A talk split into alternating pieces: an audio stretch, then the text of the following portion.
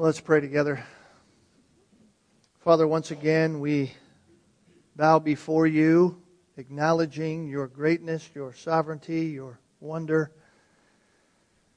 and the reality of our dependence upon you in all things. Especially, Lord, especially when we open your word, for you're beyond us in every way. And so as we worship you through the study of your word, may you attend to us this day. Accomplish in us what your word sets out to do. Help us to know you more. Help us to understand your greatness more.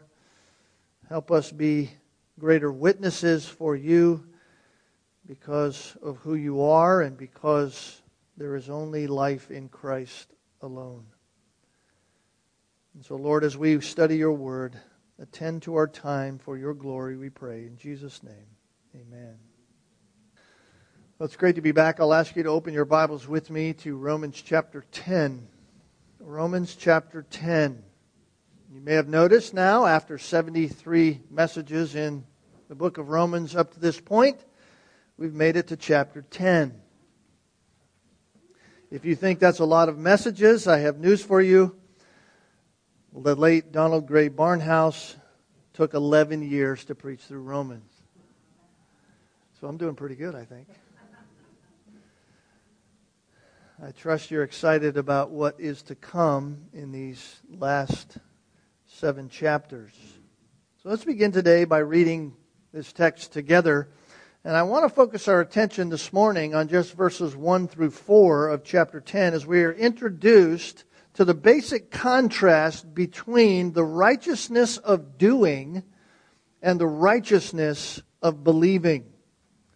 Contrast between the righteousness of doing and the righteousness of believing, which both will help us understand in a better way the connection between God's sovereignty and man's responsibility. And I want to read verses 1 through 10, even though we are going to just spend our time in the first 4 verses. So follow along as I read. Paul says, "Brethren, my heart's desire and my prayer to God for them," that is the Jews, "is for their salvation. For I bear them witness that they have a zeal for God, but not in accordance with knowledge. For not knowing about God's righteousness and seeking to establish their own, they did not subject themselves to the righteousness of God. For Christ is the end of the law for righteousness to everyone who believes. For Moses writes that the man who practices the righteousness which is based on the law shall live by that righteousness. But the righteousness based on faith speaks this way: do not say in your heart, 'Who will ascend into heaven?' that is, to bring Christ down, or 'Who will descend into the abyss?' that is, to bring Christ up from the dead. But what does it say? 'The word is near you, in your mouth and in your heart.' That is, the word of faith which we are preaching, that if you confess with your mouth Jesus as Lord and believe in your heart that God raised him from the dead, you shall be saved. Because with the heart man believes, resulting in righteousness, and with the mouth he confesses, resulting in salvation." Now, over the past several months, we have been drinking in a steady stream, if you will, of one of those Christian doctrines that seems to cause such a great struggle in our own minds and hearts, and where we find ourselves oftentimes in deep thought. And of course, I am referring to the doctrine of God's sovereignty over every aspect of salvation. The sovereignty of God in salvation can be a struggle for us in many, many ways. Paul has been clear throughout Romans 1 through Romans chapter 9, and especially in chapter 9, to show us that God, unless he does something to save sinners, then no one would ever be saved. Unless God does something, there is no salvation for anyone. In other words, because of the spiritually dead condition of our souls, because of our fallen nature, when we think and grasp the reality of our own sinful position before God, and we begin to understand that unless God does something for us, then we will never be saved. And when we begin to understand that position before God, we then begin to ponder the way in which any person is saved. The Bible clearly says we are to believe upon Jesus Christ for salvation. You and I have a responsibility and a requirement and a command from God to believe. In fact, here in chapter 10 of Romans, the word believe or the word believes or the word believed or some other word that's used to imply the idea of belief is used 13 or more times. In verses 9 and 10, which I just read a moment ago, stated clearly that salvation is through belief. If you believe in your heart that God raised him from the dead, you shall be saved. Because with the heart man believes. It's clear, in other words, that without faith no one is saved. There is only one way to be in the presence of God, and that is by faith in Jesus Christ. And yet we fully understand that because of our own sin, no one is able to believe. No one even wants to believe. And that is where we struggle. Because since God is sovereign in salvation, then how can man be held responsible for not believing? And even more so, more importantly than even that, we can easily begin to think, if salvation is all of God, then c'est la vie. What will be, will be.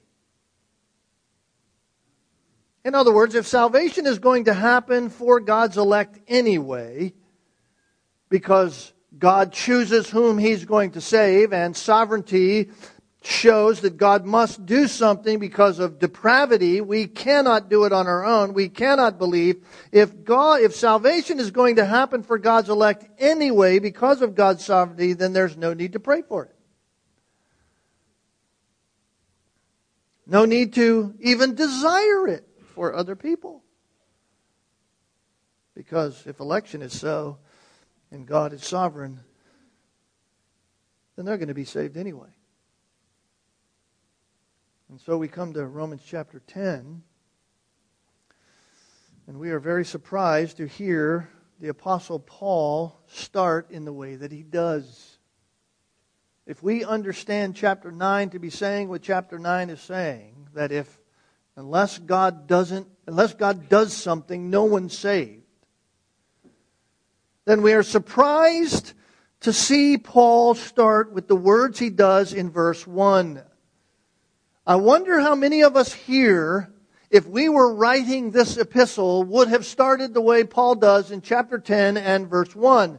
Brethren, my heart's desire and my prayer to God for them is for their salvation. Doesn't that seem strange?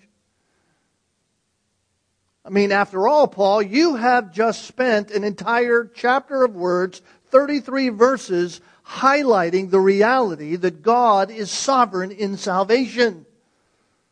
That unless God does something, no one is saved. If our salvation is completely contingent upon the sovereign purpose and plan of God, and if God, in fact, has determined the salvation of His chosen before the foundation of the world, and because He is the only sovereign God and nothing can thwart His ultimate plan, nothing is more powerful than God Himself, then logically, wouldn't it be right to say and to even live by saying, there's no point in us preaching the gospel, nor is there any need for us to pray for the lost,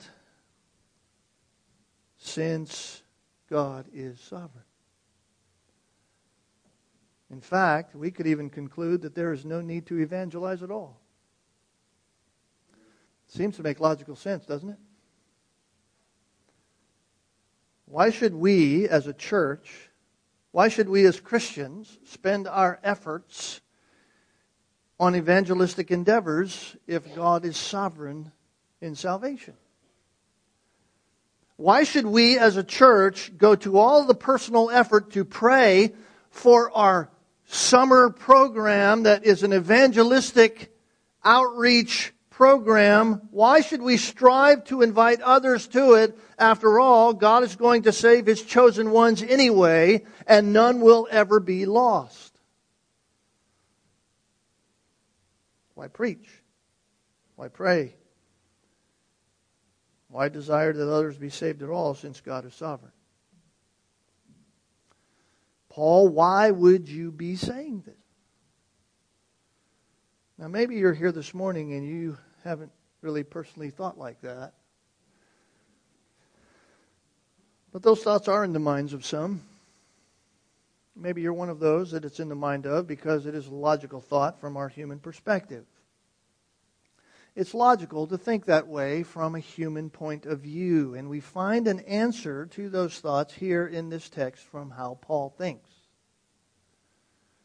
First, let's be reminded as we think about the evangelization of the lost, this reality that we are to evangelize, let us be reminded of what we have heard in the past, particularly from Isaiah 55.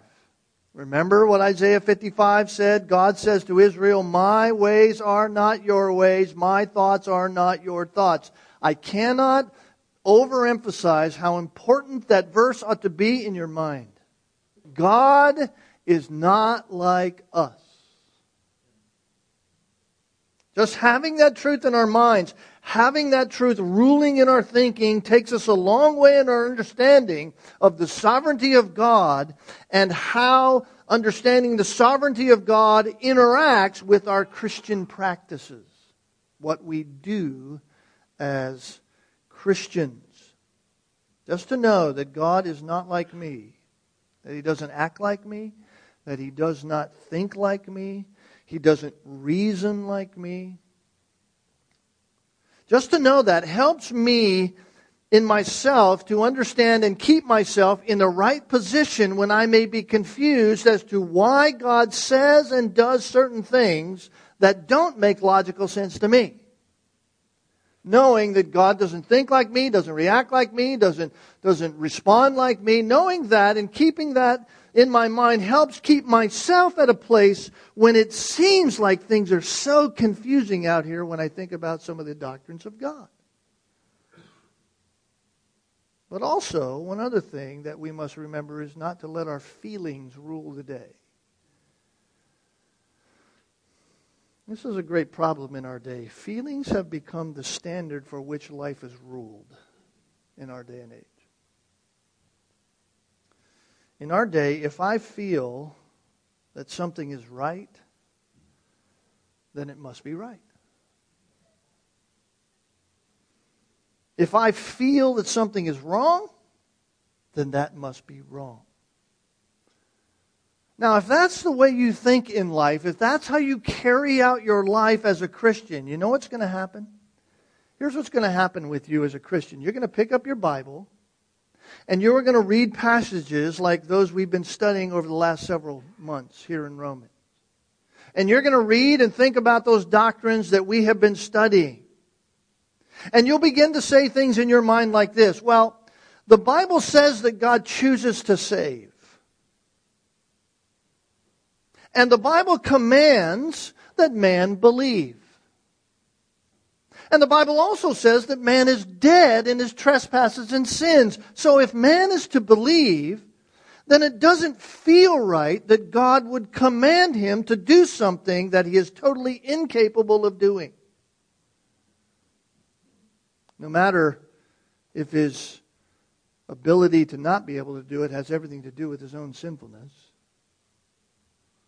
So when the Bible says that man is dead, because you rule yourself by feelings, then you'll come to the conclusion that that must mean that man is just very sick. He's not dead, but dead means sickness. And so if I can just find a way to get man to see that he's just sick, then He'll want to know God, and when he wants to know God, then he'll do what God has commanded, and he'll believe. He'll choose God, since after all, God in his omniscient loving kindness has chosen everyone anyway. In other words, what is ruling my life is how I feel about certain truths. And so my subjective feelings are what rules over what the Scriptures actually say. This is a very grave and subtle danger for all of us. Why? Because we all have feelings. Feelings are God-given, created things. I'm thankful for feelings. I'm thankful for emotions. I'm thankful for those things that cause me to have empathy for other people and cause me to notice when I stick my hand on something hot and I take it away. They're actually part of what God gave to us for our good and for our protection, but they must never be allowed to rule. Feelings can never be allowed to rule the day. We must rule. Or what must rule them and what must be governed in them is the Scriptures alone. Scriptures must rule my feelings. I must bring my feelings underneath the scrutiny of Scripture and not vice versa, or I will be in all kinds of trouble. The Bible alone should be enough for us, even when and especially when our feelings want to go another direction. The Bible has to be the rule. And so this is the first lesson that we hear in the words of Paul here in chapter 10, even though it may feel as though his words are misplaced. Even though God is sovereign in salvation, notice Paul prays for his countrymen. Even though God is sovereign in salvation, even though Paul knows that God saves those whom he chooses to save, and he will accomplish that for all those he's chosen to save, Paul prays for the lost. My brethren, my heart's desire and prayer to God for them is for salvation. I pray for thou salvation. Now think about that reality. Paul, the staunch believer and the writer of this book, the writer of the one whom we just studied in chapter 9 on the doctrine of the sovereignty of God in salvation, Paul is the same man who says to us, I am both desirous and I am prayerful concerning the lost. In fact, the implication is that it would be unnatural for us as Christians not to be praying and desiring salvation for others. It would be unnatural for us to do that. That's the implication here in the words of Paul. In other words, Paul was concerned about them, and we should be concerned about others. Paul is concerned about his brethren in the flesh, the Jews, and salvation for them, and we ought to be concerned for that as well. But concern is not enough. Sadly and confessingly, I have concern for people, and yet my concern hasn't driven me to the point to pray for them. You ever feel like that? You ever have that sense? You have a concern, but concern isn't enough. What must drive us to the place of praying for the lost is knowing that it is commanded of us to pray. Commanded of us. In other words, why do we pray for the lost? We pray for the lost for the same reason that Paul and any Christian prays for the lost. God commanded us to pray without ceasing. God commanded us to pray, but that doesn't make sense. It doesn't need to make sense. You don't have to have your feelings in check to do that. You have to just be obedient. And that opens our minds to the principle in the Scriptures that there is a relationship between doctrine and practice that may not sometimes make sense to us. You say, what do you mean? Well, I mean this, especially in this particular case, the doctrine of God's sovereignty. The doctrine of God's sovereignty does not mean that because God is sovereign, we don't pray or evangelize. The doctrine of God's sovereignty does not mean that we don't pray or evangelize. You say, why? Because within the purpose and plan of God, which is all made within and through the realm of His sovereignty, God has not just set forth the end, which is salvation of souls, which He chose to save. That's the end. That's the goal. But He has also purposed and planned the means to that end. And the means to that end is you and I praying and desiring that the lost be saved. So that is simply to say this: even though God has seen fit, according to His sovereignty, to choose to save and to choose salvation for some, and God could quite easily save those without any of us. Right? Nothing's impossible with God, it says. But God has chosen to exercise His sovereignty through His sovereignly planned means. So because God has chosen to save, He has also ensured that salvation will happen through a specified means. And we're going to see that means played out here in chapter 10. And it all starts with our heart's desire and prayer for the lost. God says, I'm sovereign. I have to do something in order for anybody to be saved. Man can't do it on himself. I'm commanding man to believe, and I know man won't believe because it's impossible for him to believe because that's what his sin has done to him. It has completely and utterly destroyed him in every kind of way, in his will, in his mind, his thinking, his emotions, and everything. He cannot, he will not, he does not want me at all. Therefore, I must do something. I have a plan. My plan is to save. I'm sovereign in that salvation, and the means to which that's going to happen is through these people who are going to pray and who are going to preach and who are going to desire to see other people saved.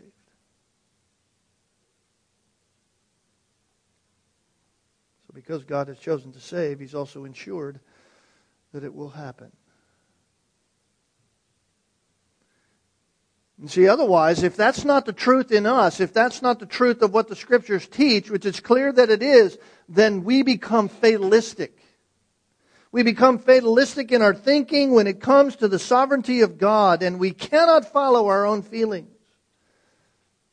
We cannot follow our own fallen human logic, or we will be in a lot of trouble. And so we learn from Paul right out of the gate that we must be longing for the lost. We must pray for the lost. Even so, it is God, we understand, who does the saving. Even so, man is still commanded to believe. We pray, God, make them believe. We pray, God, change them. God, open their eyes. God, make them see. And God's sovereignly ordained means for that belief is the preaching of the gospel. You notice what Paul says in the verse 14 and following of this very chapter. How shall they call upon Him whom they have not believed? And how shall they believe in whom they have not heard? And how shall they hear without a preacher? And how shall they preach unless they are sent? Faith comes from hearing, and hearing by the word of Christ, verse 17. This is God's sovereignly ordained means. It's a stumbling block to the Jews, foolishness to the non-Jew. But as Paul said at the very beginning of this gospel, it is the power of God unto salvation for those who believe. So that's the first helpful truth here. We know that we must be praying for the lost. We cannot just be immovable in our own Christianity, in our own place, and sit there by ourselves and say, well, God will take care of it all. After all, He's sovereign. We cannot think like that. We cannot do that. But if we are not careful, we can easily swing the pendulum too far in the other direction.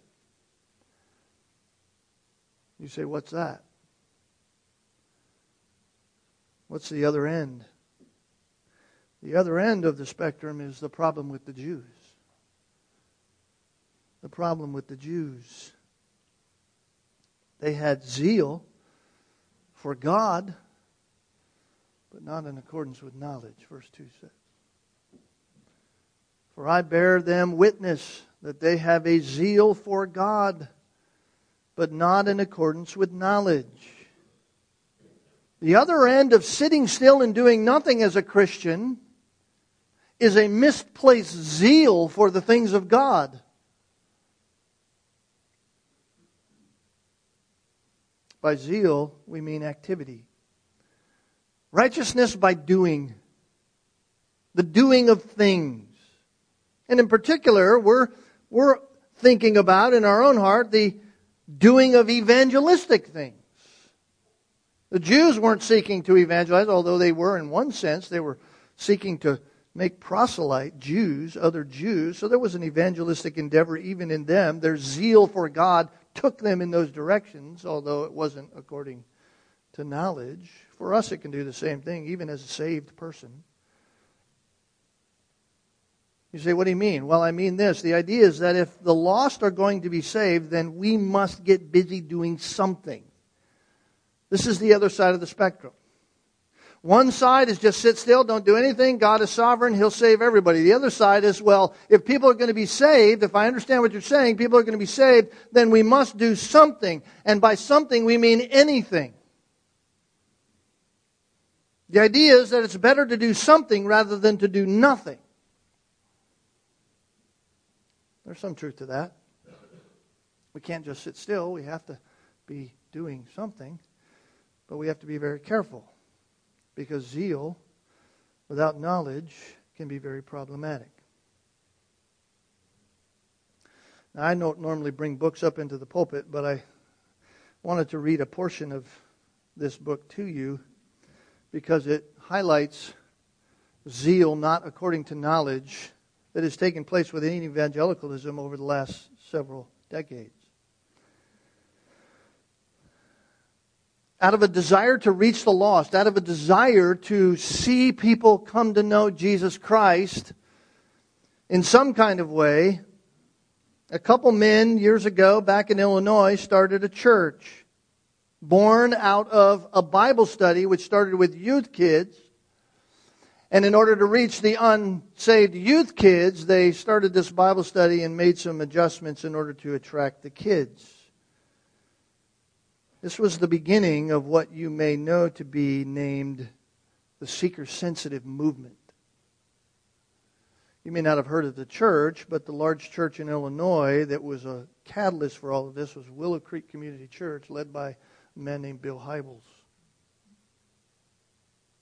I want to read about the beginnings, just to highlight the potential of zeal gone wrong. Zeal gone wrong. This was the importance of seeker-sensitive services according to their philosophy. And again, it started in a youth Bible study, and so the guy doing the study and writing about the history talks about this Bible study at length, and he says, when Hybels first proposed to the youth group, this is where before the church began, when he proposed to the youth group that they could invite non-believers for an evangelistic meeting, the kids were hesitant. And after Hybels agreed to changes that would meet their concerns, two other suggestions were made. One individual recommended that the meeting have drama to make the teaching come alive. Another proposed that multimedia could be used to communicate effectively. And what ultimately sold these program changes to Hybels and others was that they worked. And by work they mean the first meeting that they had for seekers was a meeting that attracted 50 to 60 kids, and those kids apparently made a commitment to Christ. It was near midnight that night by the time they prayed. And Hybels records his response to that night. He said, when it was all over, I went out back of the church and sat on the sidewalk alone. Leaning back against the red brick wall, I shook my head. This is absolutely unbelievable, he said. Where would all these seekers be if we hadn't designed a service for them, where would they be? If we didn't do something, we did something, we adjusted things, we changed some things, where would they be had it not been for us? Wow. Wow. A zeal to see others get saved, a zeal to want to have people know Jesus Christ, so you do anything, even if that means compromising the truth. It's one compromise after another. If I read more and more and more, it's one compromise after another. Bill Hybels had great zeal, but not according to knowledge. And the outcome of that misplaced zeal has had a massive influence across this country and across this globe within the church. In fact, several years ago, the emerging church movement started, which was basically seeker-sensitive movement 2.0. And then from that came even more radical stuff down the road. Listen, Bill Hybels was very sincere, but he was and is sincerely wrong. And that's what we find here with the Jews. They have a zeal, but not according to knowledge. It was rather sad yesterday. Yesterday, several of us had the opportunity to go down and support Susan as she was there at her mother's funeral. And by the way, she did a wonderful job sharing the gospel with a church full of people who I'm not sure have ever heard the gospel so clearly.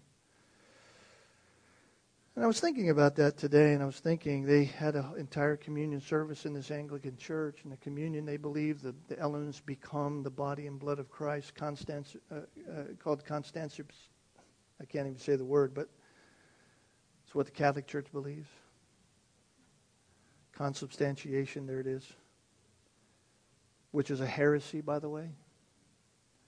They believe that, and I kept thinking as a throng of people were going forward, they have a zeal. The songs they sang were songs that you and I would probably sing. The scripture portions that they read were scripture portions that you and I would go, oh, that's really great. They had a zeal for God. And I kept thinking, but without knowledge. Without knowledge. Had a lot of energy, a lot of emotion, a lot of things going into it, a lot of movement, a lot of sincerity. Sincerity alone doesn't mean that it's right.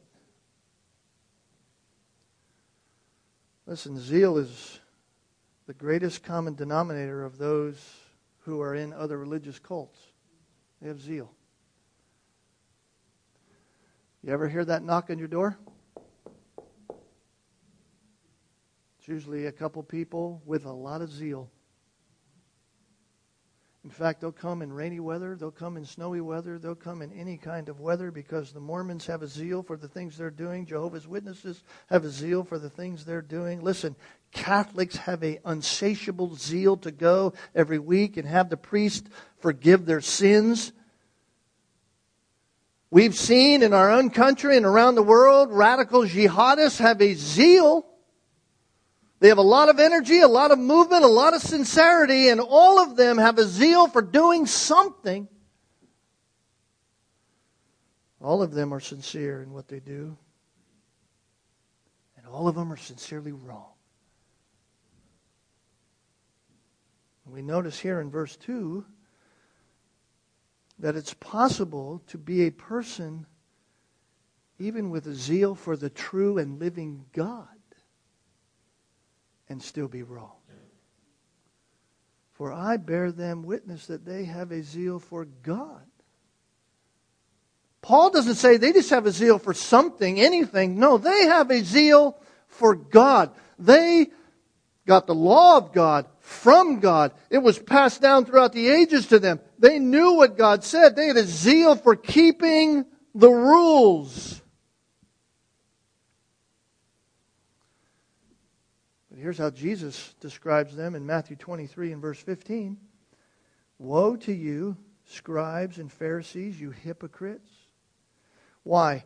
Because you travel about on sea and land to make one proselyte. Wow. I mean, you cross oceans. You go all kinds of places. I mean, you talk about missionary journeys. You talk about evangelistic endeavors. You talk about going places. That's zeal. And when he becomes one of you, you make him twice as much a son of hell as yourself. What? I mean, that's zeal. That's zeal. Travel around the globe to make one convert. Paul knows zeal. Paul knows it personally. He was at the top of the rung before his salvation. Acts 26, he says of himself, I thought to myself that I had to do many things hostile to the name of Jesus of Nazareth. And this is just what I did in Jerusalem. Not only did I lock up many of the saints in prisons, having received authority from the chief priests, but also when they were being put to death, I cast my vote against them. And as I punished them often in all of the synagogues, I tried to force them to blaspheme, and being furiously enraged at them, I kept pursuing them even to foreign cities. Paul was the number one zealot. Go to Philippians, he says, according to the law, I was blameless. Paul saw himself and was going to do it better than anybody could do it. There was nobody more for, quote unquote, the church than Paul was. And nobody was going to come against it. Anybody was going to come against it, he was going to make sure they felt the pain of coming against it. He was the first jihadist.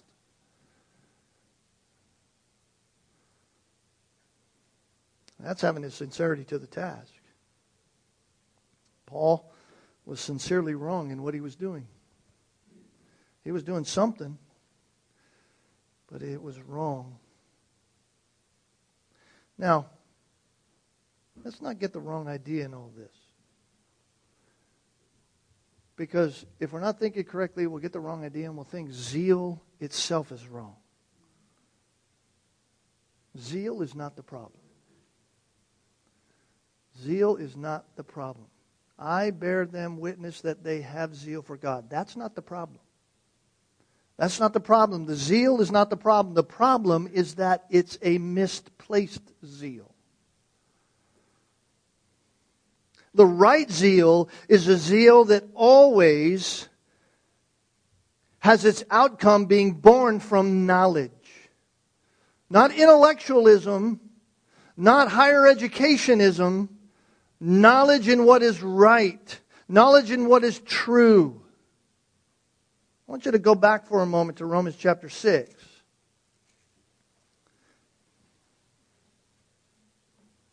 Romans chapter 6.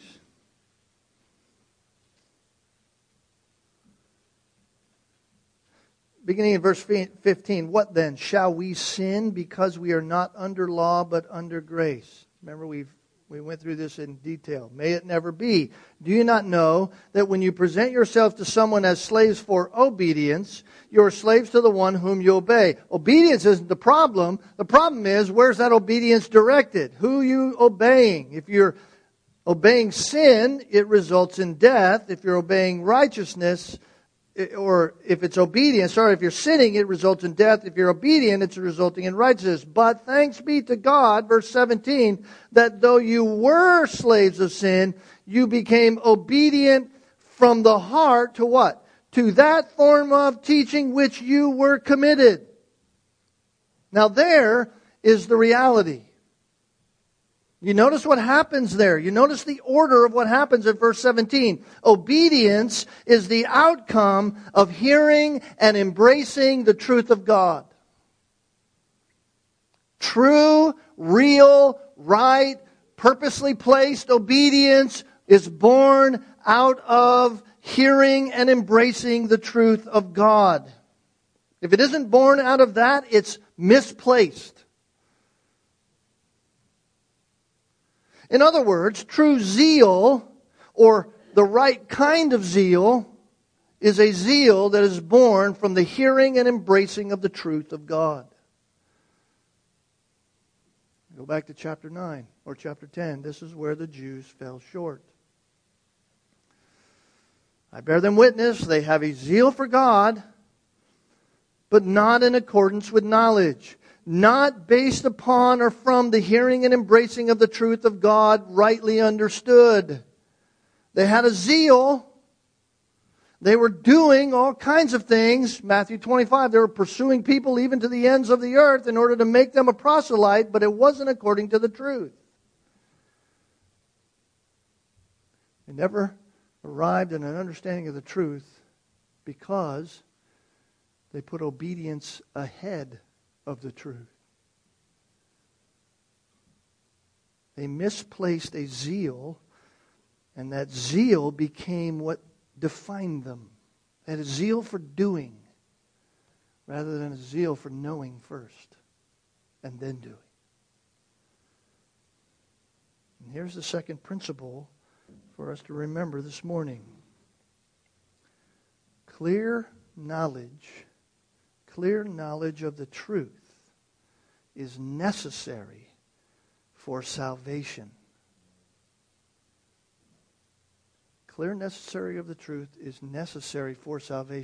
Not misplaced zeal. You hear what I'm saying? Understanding the truth is necessary for salvation. Misplaced zeal only takes you to hell. We live in a day when definiteness, when exactness is just not proclaimed anymore. It's not even desired. Our world doesn't like exactness, especially when it defines life, the life of faith. It doesn't want exactness in that. In fact, the church at large today is quickly becoming an anti-exact kind of place when it comes to knowledge. Speak more in generalities. Speak more of general things. Just give us general truths. Why? Because we're lazy. We live in a world that wants everything now. We don't like effort. In fact, we love to be entertained. In fact, the whole millennial mindset today is get something for nothing. Get something for nothing. We want to take, but we don't want to give. And when it comes to salvation, the mindset is simply this. Give me my ticket to heaven, but don't require anything from me. Yeah, I'll believe in Jesus, but don't expect me to be committed to anything called Christian.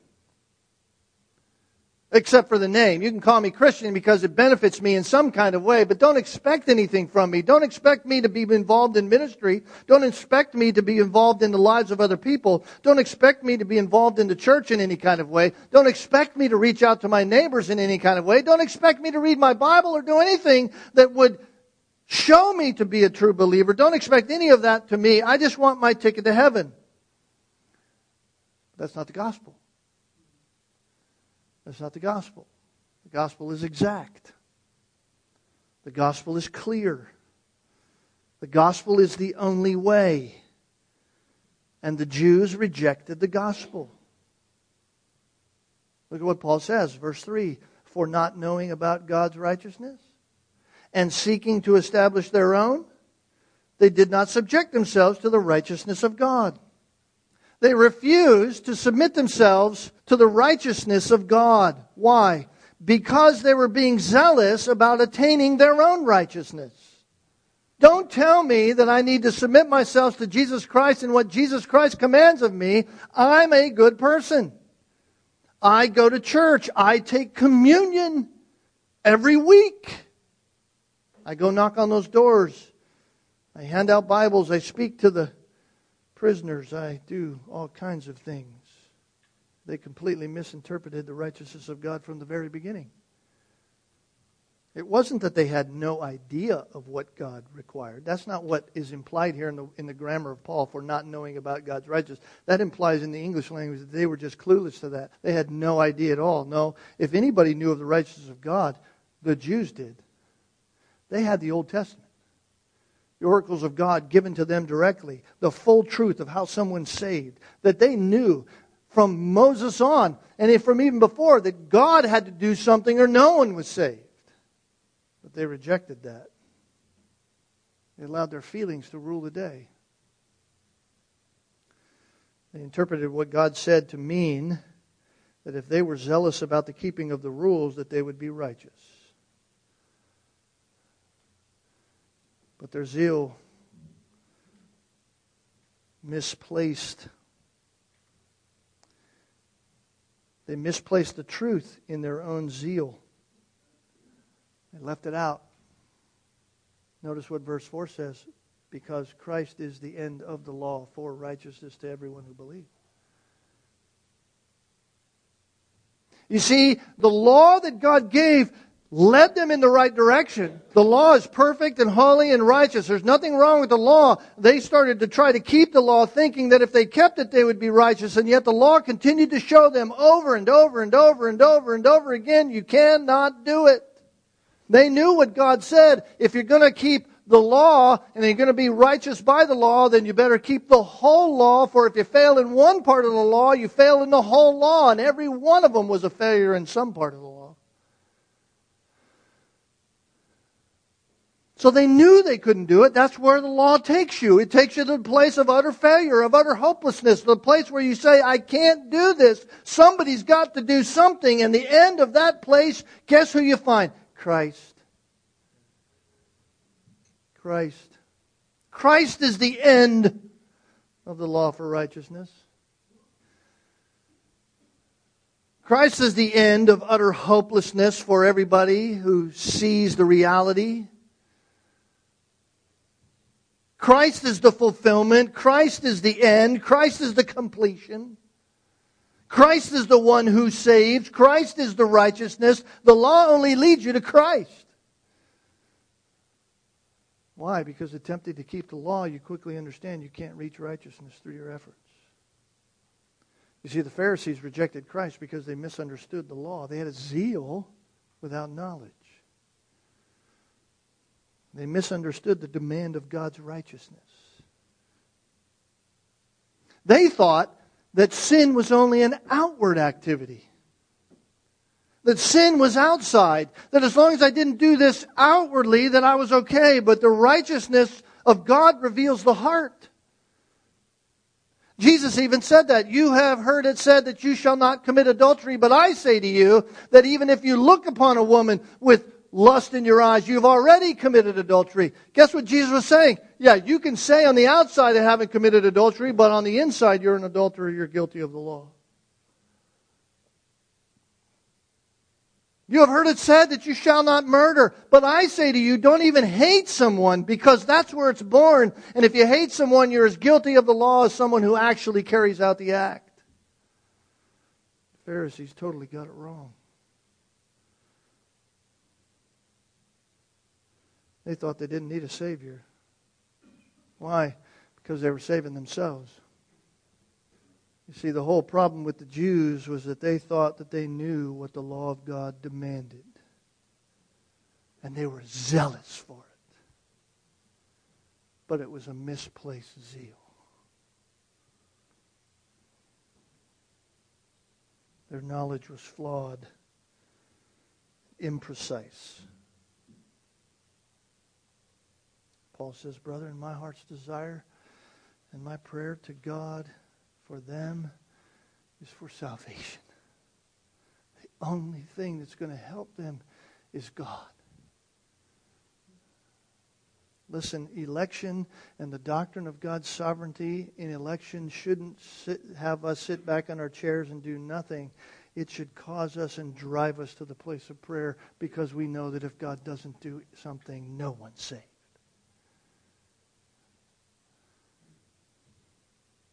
Paul said to the Corinthians, He, that is God, God the Father, made Him, God the Son, to be sin for us, so that we, the believer, those whom God changed, those whom God did something in, might become the righteousness of God in Him. That's the only way to righteousness. It's through Jesus Christ. There is no other way. Christ is the end of the law for righteousness to everyone who believes.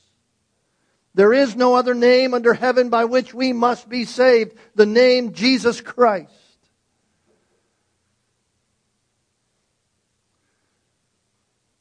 Since we understand that God is sovereign in salvation, then it's my exhortation to us this morning that we pray and desire, have a desire for the lost to be saved. And from that desire and that prayer for the lost to be saved, let us be precise in our understanding and our explanation of the truth. Let us be precise, so that our zeal to see others saved doesn't become like the seeker-sensitive movement or the emerging church movement or any other ism kind of movement within evangelicalism that has taken the stage over this last few centuries. Let us not have a misplaced zeal.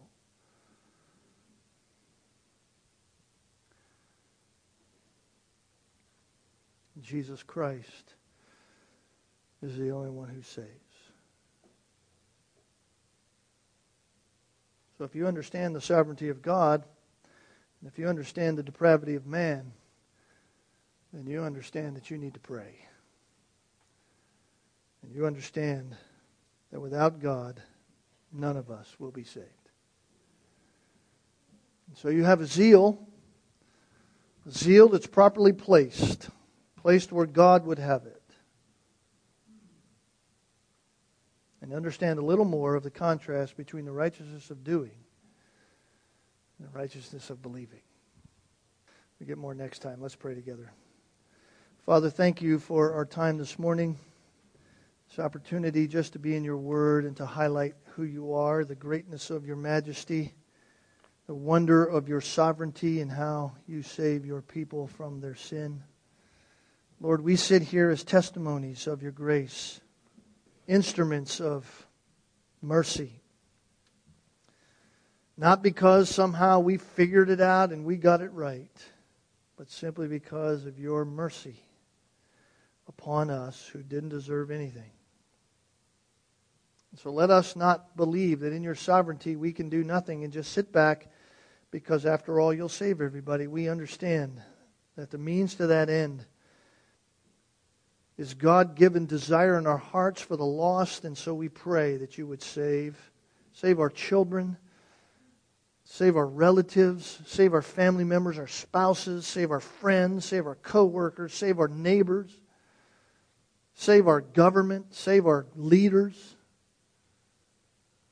Lord, save. Cause a revival to happen, that people would see their sinfulness and turn to you. May the gospel be strong in the hearts and minds of people, and may it not return empty. Lord, allow us to be bold in our proclamation, not being fearful, but courageous. Be bold to say what needs to be said when it needs to be said, with empathy and patience, trusting you that you will accomplish your great purposes. Lord, may we never follow our feelings for feelings' sake. Help us to trust in your word and your word alone, to stand there knowing that you are a great God who is only accomplishing your purposes for your great honor, for your will to be done, for the glory of your Son and the glory of you in heaven forever and ever. And however you go about accomplishing that, we will praise you to the end. All God's people said. Amen.